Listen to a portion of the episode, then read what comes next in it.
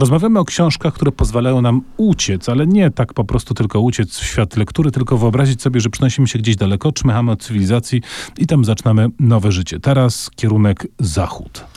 Tak, i są takie momenty w naszym literackim życiu, gdzie po prostu ślinka cieknie na widok książki. Ja tak miałem w wypadku książki Na południe od Brazos Larego McMarty'ego. Powiedzmy która... też uczciwie, że jest to po prostu kawał książki. Ona jest chyba bardziej znana z ekranizacji e, popularnej też w Polsce. Był taki miniserial z Tommy Lee Jonesem i Robertem Duvalem, który tą powieść spopularyzował. Natomiast jest to po prostu fantastyczny western, dziejący się w drugiej połowie XIX wieku na zachodzie, na już nie pograniczu. Zaraz opowiemy, o czym opowiada. Tylko Może ja tylko się, początek, bo to dość długie. muszę mówiliśmy. się przyznać, że e, to oczywiście to, ten mój zachwyt i ta cieknąca ślinka e, na myśl o tym, że znowu się przeniosę, jak to w dzieciństwie bywało, w świat Indian i e, kaubojów, e, jest e, kompletnie sprzeczny z zamysłem autora, bo Larry McMurtry chciał przedstawić Stary Zachód taki, jakim on był.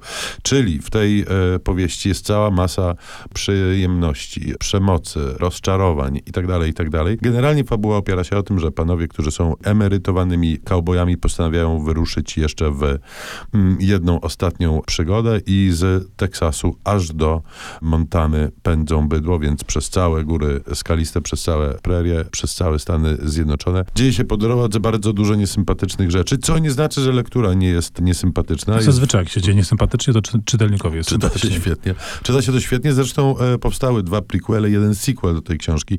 Być może one też się wkrótce ukażą.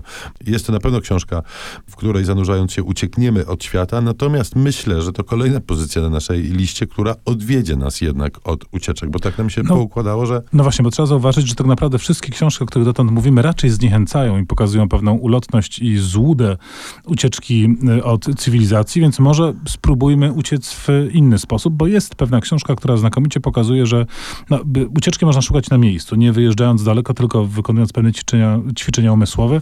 To Marco Valdo, Italo tak, Calvino. niewykwalifikowany robotnik, który ucieka nie zostawiając swojego, a ma przed czym uciekać, bo mieszka w mieście, którego nie ceni, ma dość krzykliwą żonę i e, dużą ilość dziatwy, która też zawraca mu głowę, a on e, ucieka spoglądając sobie a to w korony drzew, a to szukając e, gdzieś fragmentów zieleni. To niestety takie drobne ucieczki, m, które nie wiążą się z opuszczaniem miejsca zamieszkania, też czasami są ryzykowne, jak chociażby Tak, w grzybem. grzybów. Tak. No właśnie, wydaje się, że mamy morał dość wyjątkowo w tej audycji, bo morały nam się rzadko zdarzają, a tutaj wychodzi na to, że nas zaskoczył, bo my jednak zawsze o podróżach mówiliśmy jak najbardziej pozytywnie. o a tu- grzybach też zresztą. O grzybach też, a tu wychodzą z nas jakieś takie konserwatywne dziady, które namawiają do siedzenia na miejscu. No to siedzimy na miejscu, czytamy, a niech nam w tle zagra, tak żeby westernowo było Ennio Morricone, Człowiek z harmonijką.